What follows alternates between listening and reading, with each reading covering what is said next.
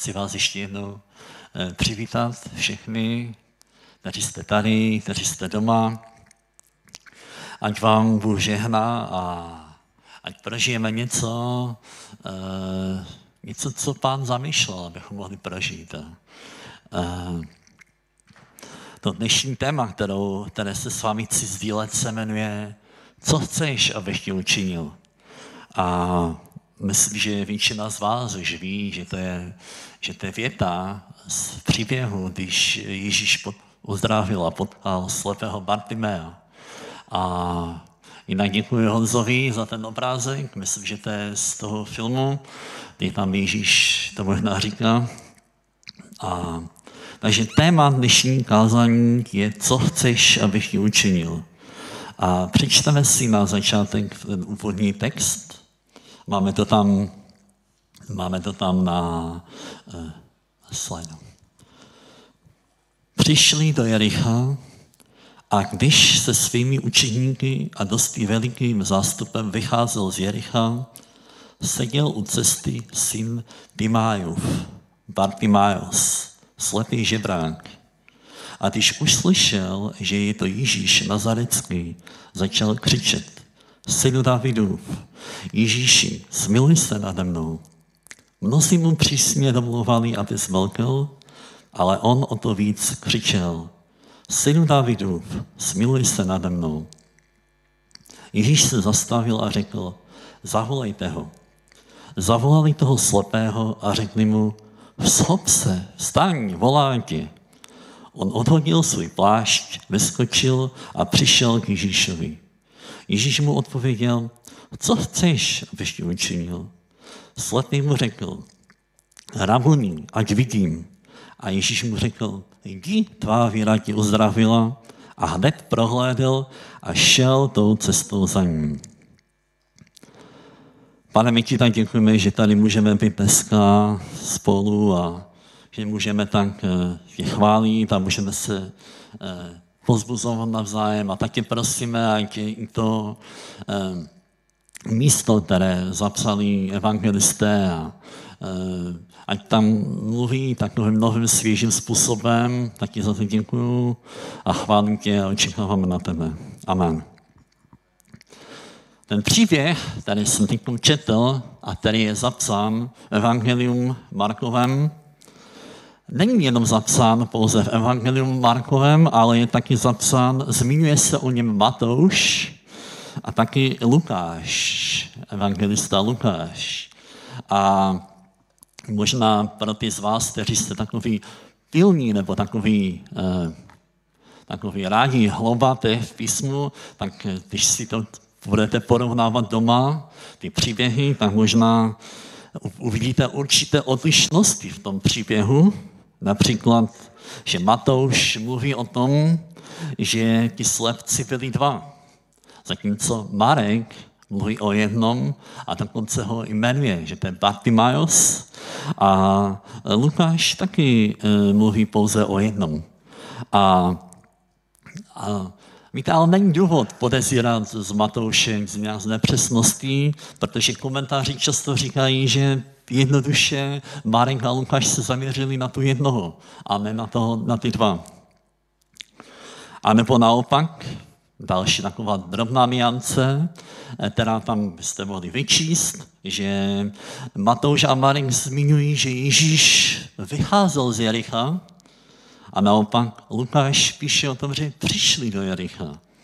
A znovu opět Eh, je to jenom pouze o tom, že možná Matouš a Marek mluví o novém Jerichu, které bylo eh, později, že to není to starodávné Jericho, které to bylo Jozu, ale bylo vystavěné nové Jericho, asi 1,5 kilometru toho starého Jericha, které velmi rozstřížil Herodes Veliký. A takže je možné, že Matouš a Marek mluví o tom novém a Lukáš o starém, anebo naopak. Ale to, co je zřejmé a to, co bych vám chtěl říct, je, že, že se jedná o jednu a tu též událost. A tak, eh, tak a jsem si tak, když jsem se připravoval, tak jsem si říkal, a pokud všichni tři evangelisté zaznamenávají jednu a tu samou událost, pak je dobré tomu věnovat pozornost. Souhlasíte se mnou? Víte, na různých místech v písmu čteme, že Ježíš uzdravil někdy davy. A píšeme o tom, že, že uzdravil každého, kdo přišel. A já jsem si říkal, proč teda to jedno uzdravení čteme, čteme ve všech třech evangelích? Proč si to třeba zde rozdělili, že by som selským rozumem si tam mohli říct, ale a o to větší je důvod, abychom si usili a hledali, co nám to chce říct ten příběh a co nám evangelisté tím chtěli říct. Ale než se pustíme do samotného příběhu, mám tady první bod, který jsem nazval zasazení příběhu do dějového kontextu. A e, víte, než, dříve než se podíváme na ten příběh, pojďme se podívat na kontext nebo události, které tomuto příběhu předcházely a které pak následovaly po té události. A, ti z vás, kteří chodíte do tohoto sboru už další dobu, víte, že často se zdůrazňuje tady skazatelný, je důležité se vždycky dívat nejenom na samotný příběh, ale i na celý kontext, do kterého je zasazen ten daný příběh. A tak e, e, Matouš, Marek i Lukáš líčí Ježíše na cestě do Jeruzalému. Ta cesta začala Kafarnaum na severu, tam vedle Galilejského jezera. A on šel cestou do Jeruzaléma. Ale tentokrát to byla trošku jiná cesta. Víte, e, většina Židů a často celé rodiny minimálně jednou za rok chtěli jít do Jeruzaléma, aby oslavili Paschu. Eh, aby tam jedli pasového, pašového beránka. A, ale tentokrát byla trošku něčem jiné ta cesta, protože eh, šli s ním i učeníci z Galileje. A ten důvod, proč šli, protože nějak očekávali, že se blíží Ježíšův triumfální vstup očekávali, že Ježíš nastolí mesiánské království. A možná jenom takovou jednu technickou věc na, pro vaši ilustraci. Možná by bylo dobré, si, abyste si nepředstavovali, že to byla o, o nedělní odpolední procházka, ale často to trvalo několik dnů a možná i delší dobu, jenom pro ilustraci a pro vaši představu. Ta cesta trvala tak dlouho. No a když tam jdou a mají taky fellowship spolu, obecenství, tak Ježíš jim říká cestou, a že bude vydán, že bude ukřižován a potom, že stane z mrtvých. Uh, ale zjevně asi nevěděli, o čem pořádně mluví a aby toho nebylo málo, tak těsně před Vjezdem do Jericha přichází k němu Jakub a Ján a dávají mu takovou velmi důležitou otázku, myslím v úzovkách, velmi důležitou otázku a pojďme si to přečíst, máme to tam napsáno. Přistoupili k němu Jakub a Jan, synové Zebedeovi a řekli mu, učiteli, chceme, abys nám učinil, o cokoliv tě požádáme. On pak jim řekl, co chcete, aby vám učinil? Oni mu řekli, dej nám, abychom se ve tvé slávě posadili po tvé pravici, jeden a po druhý po tvé levici. A nevím, co zrovna, jak, byla taková zvláštní otázka. Ježíš ví, co ho čeká učeníci Jakub a Jan, jeho nejbližší. Oni patřili jeho nejbližším spolupracovníkům a tak přijdou za ním a tak si chtějí zabukovat dobré, dobré místo tam v nebi. A a kdybychom si podívali na, na Matoušové evangelium, tak bychom zjistili, že přišla s nima i jejich máma, která je trochu možná tak říkala, kluci, já jako správná máma musím vám zajistit dobré místa. A, ale víte, celá ta situace způsobila, že učeníci ostatní byli z toho rozvezelí a takový nevrlí, ale Ježíš jim jednoduše odpovídá, celé to uzavírá jednou větou a říká, kdo by se chtěl mezi vámi stát velkým, buď vaším služebníkem. A kdo by chtěl být mezi vámi první, bude otrokem všech. Že ani syn člověka nepřišel, aby si nechal sloužit, ale aby sloužil a dal svůj život za vykupné. A tak to byla taková událost, kterou, která se udála před tím naším příběhem. Ježíš tak šel. A po té naší události, které se později dostaneme, čteme, že Ježíš, když prošel eh, tím Jerichem, kdy uzdravil Bartima, šel a vyšel do Jeruzaléma. A Bartimeus, a to je možná jeden z důvodů, možná jeden z takových zvláštních okamžiků, už tenkrát říká eh, Ježíši, synu Davidův, což bylo takové mesiánské oslovení. On byl vlastně takový, Bartimeus předjímal to, co později ti ostatní vítali Ježíši, když ho vítali synu Davidův. A a možná jenom odbočím jednu takovou krátkou takovou zajímavost, jenom, že všimněte si, že všichni ti učeníci už se tak nemohli dočkat, aby, aby, aby tam už došli do Jeruzaléma a tak, tak, eh, tak ustanovili Mesiáši králem a tak už se těšili, jak to všechno dopadne. A, a Ježíš, a čteme Lukáš, nám to zaznamenává, Lukáš totiž popsal nejenom příběh uzdravení, ale popsal, že byl příběh nám, nám Zacheovi, který se tam stal. A Ježíš tam vypráví podobenství o, o služebnicích, o hřívna. A jedno zvláštní, co jim Ježíš možná chtěl říct, nech my se tam máme, když mluví na začátek podobenství, tak říká, když to lidé poslouchali, řekl další podobenství, protože byl blízko Jeruzaléma a oni si mysleli, že Boží království se má objevit i hned. A Ježíš, myslím si, že jim chtěl říct, nebude to tak, jak si myslíte. Nebude to teď. Ale já se obávám, že oni v té chvíli tomu vůbec nechtěli slyšet a, a nevnímali a nereagovali na to. Takže do tohoto kontextu, do toho sled událostí, o které jsme si teď řekli, se je zasazen ten náš příběh.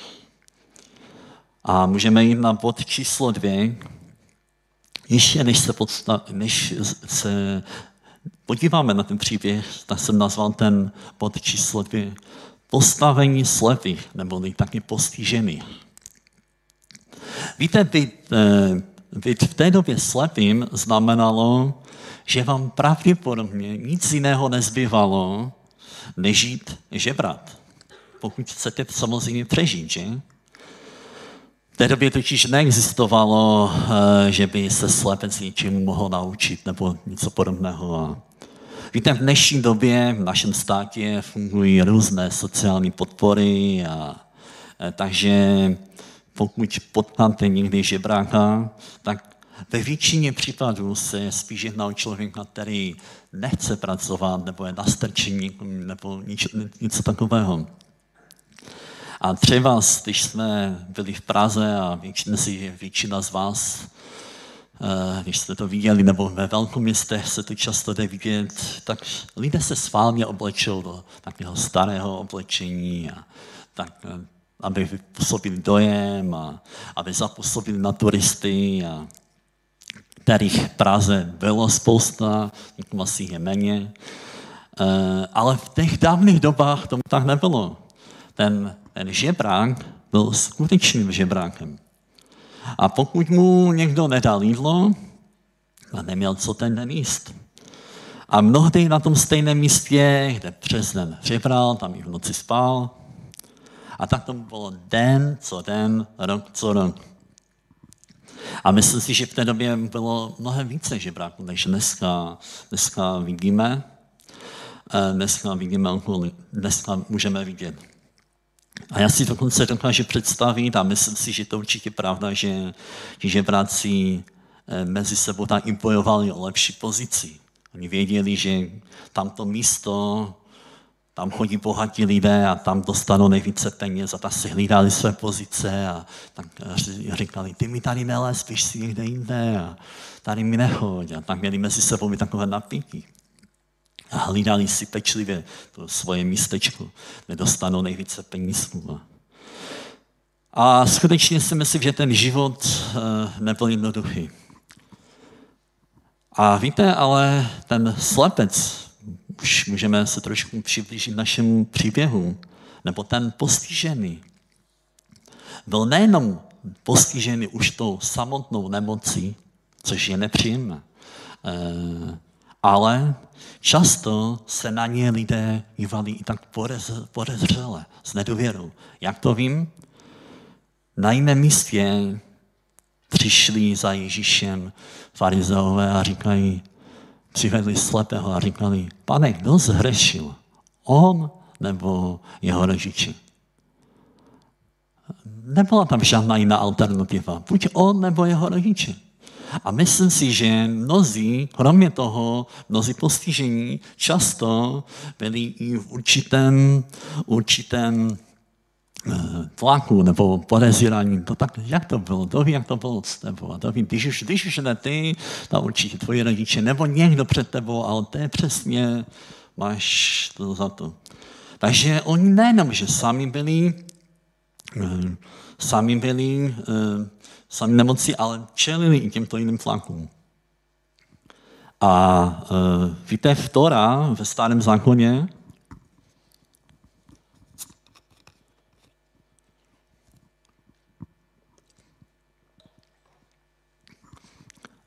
My čteme, že, my čteme, že z jedné strany ty postižení měli určitou takovou, měli mít se o ně postaráno, ale z druhé strany čteme, že oni se nemohli účastnit eh, toho pravidelného eh, života v tom smyslu, že nemohli jít do chrámu.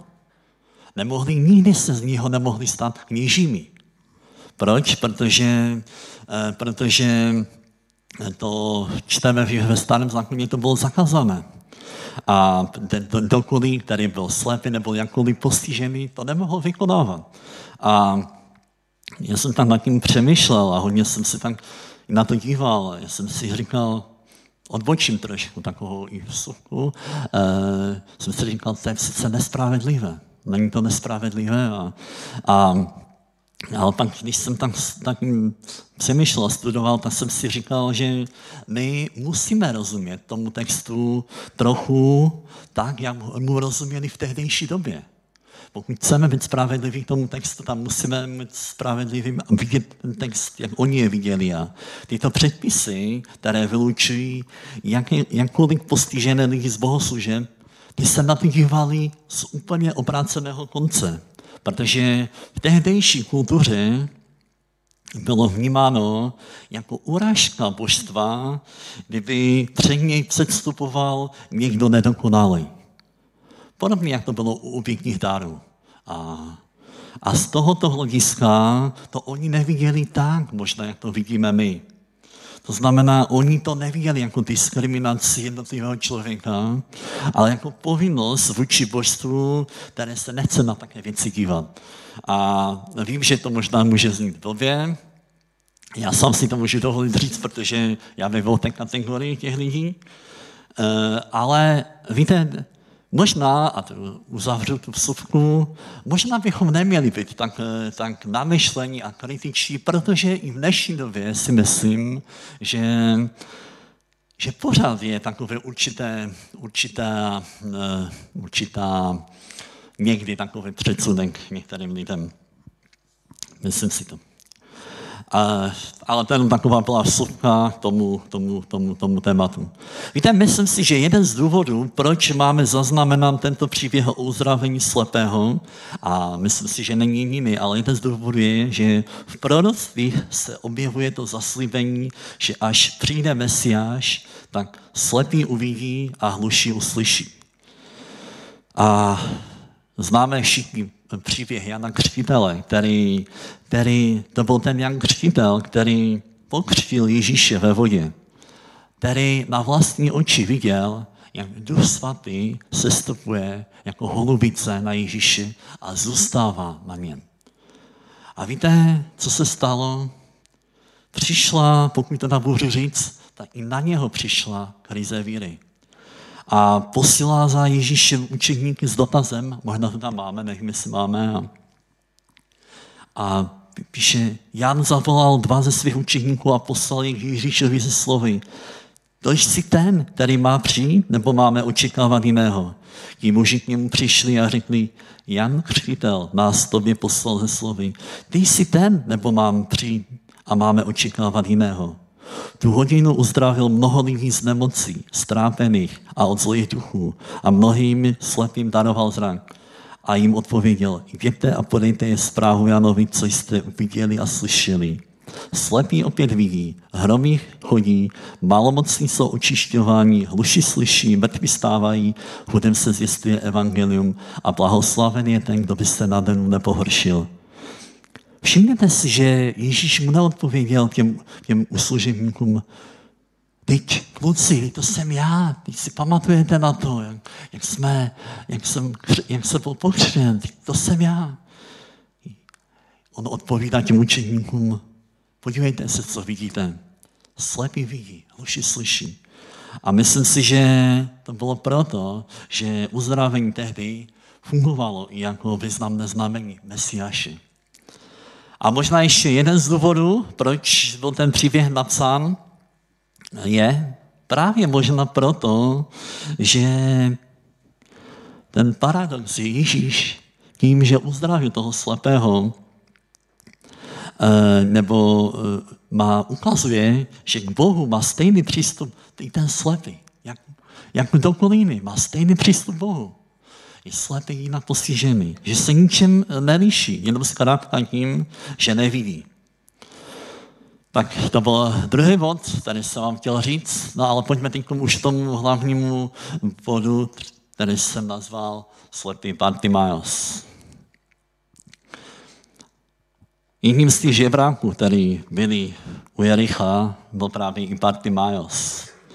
A e, Nevíme moc o něm, víme, že se jmenoval Bartimaeus, víme, že jeho otec měl otce, že byl syn Timájův. A nevíme, nebo já aspoň nevím, snažil jsem se to zjistit, z jakého důvodu se stal žebrákem. Jestli mu rodiče zemřeli, nebo se ho zřekli, nevíme. Uh, nevím, nebo já to teda nevím. Ale určitě jedno víme, že Bartimaeus nebyl jediný, který byl žebrákem v té, té, v té době a v té lokalitě. Když si dávno jsem četl jednu knihu od Pavla a Evidolejšíš, který popisoval, který napsal ten příběh takovou formou povídky a mi se to moc líbilo, ale ten, tak jsem odpočil. Eh, ale je jasné, že nebyl sám. A já si tak představuju, že ten Bartimaeus, eh, když jsme to nečetli, eh, tom příběhu, tak on pravděpodobně, pravděpodobně musel už Ježíši dříve slyšet. Něco zaslechl o něm. E, tak e, když tam tak seděl, tak často lidé chodili a ani si ho možná nevšimali a mluvili si a říkali o zázracích. A on tak seděl a poslouchal tam. A něco v něm rezonovalo. A možná si myslíme o slepých lidech, že, že nevím co, ale uh, mluví se, že slepí lidé právě proto, že, uh, že ne, nevidí, o to více slyší. A jednou jsem, jednou jsem tak uh, dokonce viděl, že oni dokonce slyší lépe, než, než zdravý člověk. Eh, slyší tím, že jsou zaměření na sluch, jenom tam mají tak vytřipený ten sluch, že slyší, poznají podle síly úderu. I třeba, jak je ta sklenice těžká nebo lehká, tak mají vytřipený sluch. A dokonce Dokonce to jsou i velmi dobří muzikanti. Pamatuju si, jak jsme jednou hráli a hrál s náma jeden kluk, který byl slepý a hrál výborně. A takže já si myslím, že, že Bartimaeus tam tak seděl a poslouchal. A když slyšel něco Ježíši, že, že to rezonovalo v jeho srdci. A, a myslím si, že když on tam tak si sbíral a tam to slyšel a tam to slyšel a, a pomalu v něm začalo něco růst. A něco v něm rostlo a řekl, to musí být Mesiáš, to není jenom tak. A a proto, když, eh, když, eh, když se dozvěděl, že, že Ježíš vám má jít, tak můžeme si to přečíst.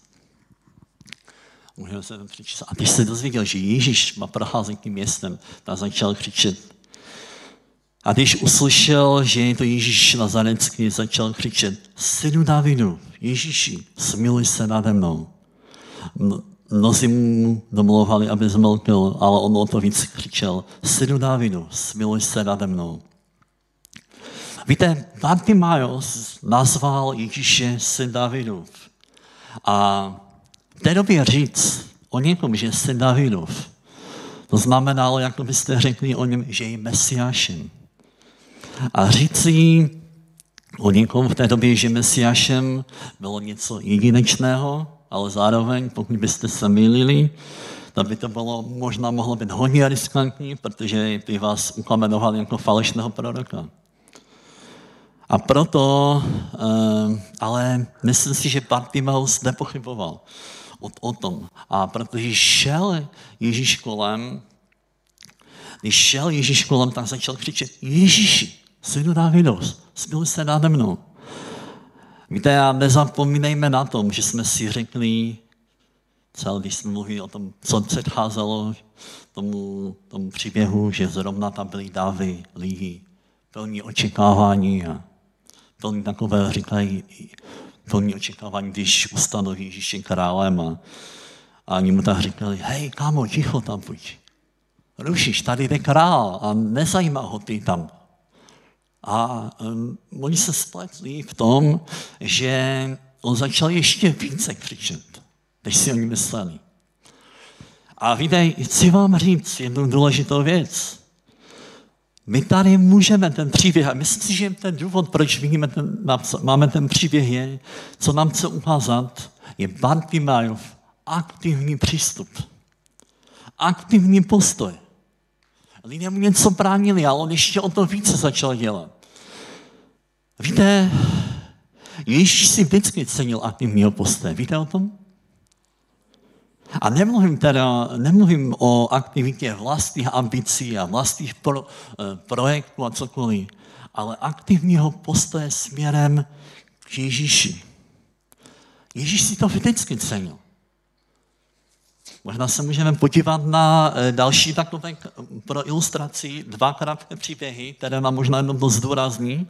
Máme to tam napsané.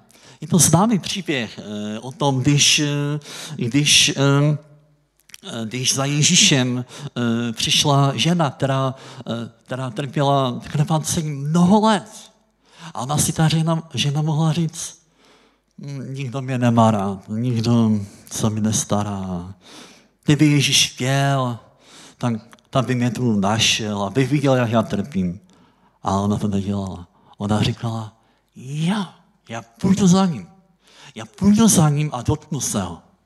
Já to trošku zkráceně mluvím, abych nenatahoval čas. A ona říkala, pojď. A víte, my tam čteme, že ona se ho dotkla. A, a, a, a je zajímavý takový jeden, jedna taková perlička, jenom když, když Jiří řekl, kdo se mě dotkl, tak všichni zapírali a tak Petr už to nemohl vydržet a říkal, pane, teď se dívej, teď, tady je tolik lidí a ty se ptáš. Jako. Ale Ježíš věděl do sebe. A víte, on neřekl, co si to dovoluješ, co to je? On řekl, je, yeah, tvá víra tě pozdravila. Ježíš byl potěšen tím. A můžeme se podat ještě na jeden podobný příběh aktivního postoje, který nacházíme u učeníků na cestě do Emaus, po té, co Ježíš byl zhříšen. Tak eh, my čteme v písmu, že šli učeníci s cestou do Emaus, Jeruzaléma. A i potkali Ježíše, který byl uh, po skříšení.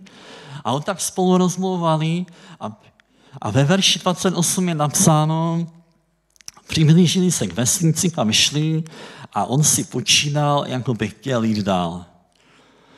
A uh, tady čteme 29, oni však na něho naléhali slovy, naléhali. On, on jako vyprávěl a říkal, tak skoro by se zdálo, že si vyprávíme a Ježíš jako by řekl, tak ahoj kluci, už, je to parafrázuji, už jdu dál. A oni řekli, ne, pojď s náma a naléhali na, na něho. A, Eh, a když, když zůstal, když tam vstoupil s nimi a stalo se, když s ním zaujal místo u stolu, vzal chléb, požehnal, rozuměl a podával jim, tom se jim otevřeli oči a poznali ho a proto on se pro ně stal neviditelným. Víte, jak málo stačilo, aby oni nezažili něco, co by jinak neměli šanci zažít. A my tady, já v tom příběhu vidím ten aktivní postoj. Tady můžeme vidět u, právě u toho Bartimea. A víte, chci vás možná pozbudit, že možná někdy skutečně můžeme mít, a já jsem někdy měl takový postoj, že jsem si tak říkal, budu sedět doma tak, tak si budu říkat, tak pán ví o tom, co mě trápí a o mé starosti. A kdyby někdo chtěl, tak mi ten bratr zavolá a řekne, pojď se modlit, ale nikdo mi ani nevolá, nikdo mi ani neřekne, tak se tata trápím. Ale já, já si dneska pozbudím. My tady v tom příběhu vidíme ten aktivní postoj, to zapojení, které tam na nás, můžeme to vidět. Ježíš říká, žádejte a proste. Víte, jednu větu, jedno takové věc. Já vám chci říct, že aktivní postoj není projev pichy, ale právě naopak často projev důvěry a očekávání v toho, že pán zasáhne. Je to tak? Můžeme říct na to amen? Pojďme, eh, pojďme takovým dalším takovou. Mám tam, Ježíš se zastavil a řekl, zavolejte ho.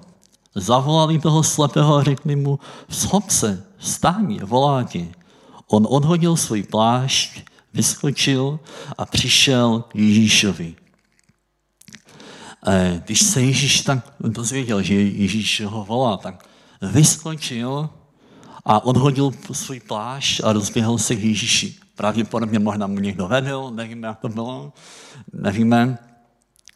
Je důležité ta zmínka o tom odhozeném plášti musíme si uvědomit, že pro, pro toho chudého žebráka často to byl jediný majetek, který on měl. To byla jediná jistota, kterou možná on měl, která ho chránila před žárem dne a chladem v noci. A plášť byl pro chudé lidi tak důležitý, že jedno ustanovení zákona dokonce zakazuje věřitel brát trvale do zastavy plášť dlužníků, do západu slunce ho musí bezpodmínečně vrátit, i kdyby ním utrpěli finanční ztrátu. Pamatujeme, že to nebylo jenom taková, jak bychom my si řekli, nechám tady budu To bylo něco, co jiné, co měl. Jinou věc, kterou měl.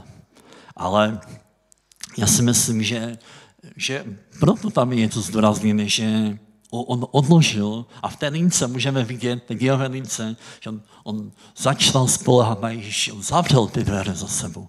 A e, to si myslím, že je někdy velmi důležité. I v našem životě někdy to je um, některé věci prostě nechat za náma. A protože on vložil tou důvěru v Krista, té věci. A uh, on nějak se rozhodl, že přestane spolehat na ty věci a možná si uvědomil, no jak když odejdu a možná mi už někdo další mi vezme toho fléka. Mám jít, nemám jít, když odejdu, tak mi to další skončí a už nikdy nebudu mít tak výhodné místo, které jsem měl tam. Už nikdy tolik peněz nebudu mít tak tam na tom místě. Ale se rozhodl, že nechá tam ty věci a vyšel za Ježíšem. No a blížíme se k závěru našeho příběhu a máme tam Ježíš mu odpověděl, co chceš, abych ti učinil? Co chceš, abych ti učinil? Jednou mi kapka vyprávěla, že když, když byla hodně malá, tak eh, protože bydleli celkem daleko v hlavě a eh, přijel za ní děda, kterého moc neznala, neměli nějaký vztah a tak po, po několika letech přijel a tak ji vzal eh, do hračkařství, mám pocit, a říkal, co chceš, abych ti koupil? Řekni, co chceš, abych ti koupil. A tak eh, malé dítě, byla tehdy malá, a strašně toužila po kočárku, kočárek chtěla.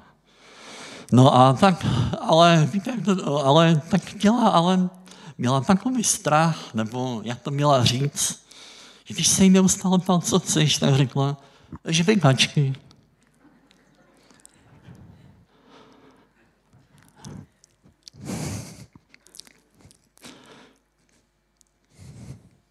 Ale my v tom příběhu čteme, že Bartimeus jde za Ježíšem a on se zeptá, co chceš, abych ti učinila? Víte, když jsem se tak připravoval na to kázání, tak uh, já jsem dlouho přemýšlel, proč se ho Ježíš takto zeptal. Vždyť přece Ježíš musel vidět, co chce, ne? Myslíte, že to Ježíš neviděl? Kdyby se stalo tady, že, že by někdo tady přišel a krvácela mu třeba z ruka nebo noha a přišel by ke mně tady a říkal, pomoc, já potřebuji pomoc. A já bych mu řekl, co chceš, abych ti učinil? Co, co byste si o mě mysleli? Ty jsi cynik. To je neetické, co děláš. A já si tam představuju, že kdyby se to stalo dneska, co, co Ježíš řekl, tam by možná v článkách bylo titulek neetické Ježíš. To je moje taková představa, možná nebylo. A možná, a ten tak medituju a tak si trošku fantaziu, fantaziruju, že možná Petr, když tam tak stál a říkal, tak to v něm vřelo a říkal si, to, to není možné, ty přece musíš vědět, co se stalo, jako, co chce. A tak si možná vzpomněl na ten příběh s tou ženou s chorobotnokem, kdy už, napome, kdy už tak Ježíšovi něco říkal, tak si řekl, a už nebudu nic mluvit a radši nic nebudu mluvit. A Víte, jaký by musel být důvod, kdyby Bartimaeus ignoroval nebo neodpovídal na Ježíšovou otázku? Za A. Buď by si nebyl jistý, že je to Mesiáš, který je schopen udělat zázrak. E, což ale víme, že není náš případ, protože Bartimaeus věděl, e, co je, že on je Mesiášem. A nebo a nebo to je to, co možná chci vypíchnout. A nebo možná by byl tak zaskočený to Ježíšovou otázkou, že by možná v první chvíli nevěděl, jak má odpovědět a v jeho hlavě by možná, možná tak začalo, začalo tak něco vrtat a říct. A co tak, on neví, co já potřebuju? On to fakt neví, nebo co?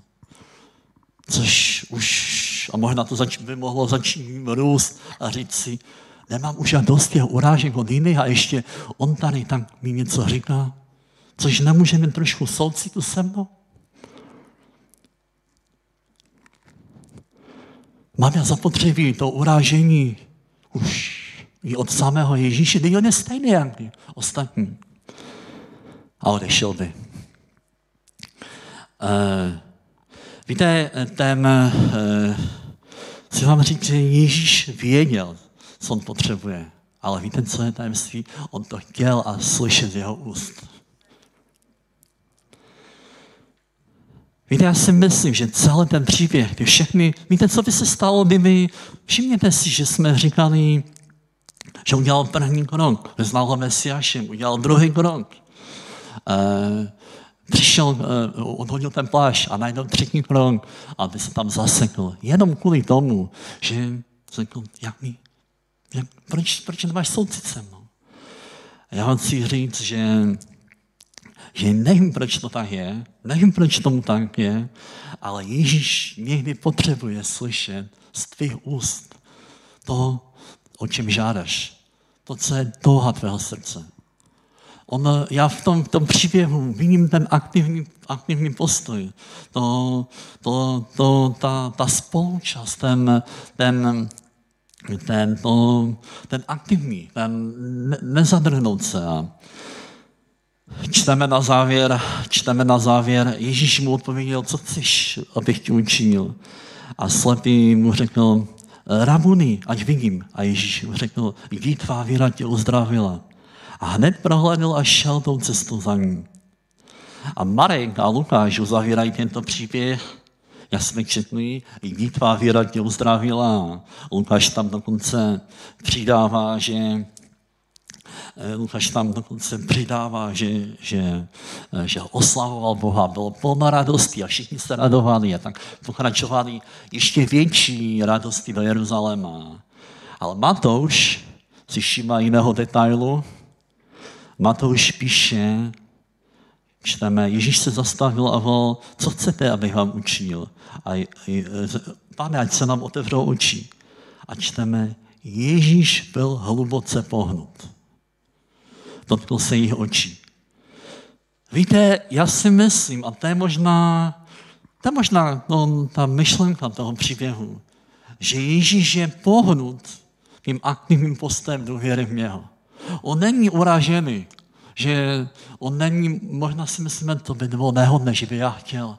A já vás chci vyzvat, my v tom příběhu vidíme, že to je ta věc, která Ježíš je pohnut a potěšením, když ví, že přistupujeme k důvěru k němu. To, je, to byl ten příběh. A možná na závěr můžeme postat. A můžeme se tak jenom tak spolu modlit. Pane, my ti tak děkujeme, jak tady jsme zhromáždění a děkujeme ti za, za, za to, že jsme, že jsme mohli číst ten příběh a, e, o tom Bartimásovi a že jsi to dal zapsat a my tě prosíme, pane, tak jak tady všichni jsme, ať, e, ať jsme těmi, kteří jsou aktivní v té důvěře, pane, v tobě a to rozhodnosti, pane. Já tě prosím, já se modlím za mé bratry a sestry, ať, ať jim tak dáváš, pane, ať, ať je to věc, která je, ať se to rozhodňuje. Děkuji ti žehnám bratřím a sestrám. Žehnám jim, pane, a tak, eh, tak ti za to děkuji a vyvyšuji tě, že, že tě známe a že, že nám dal to slovo a chválíme tě za všechno, králi. Amen.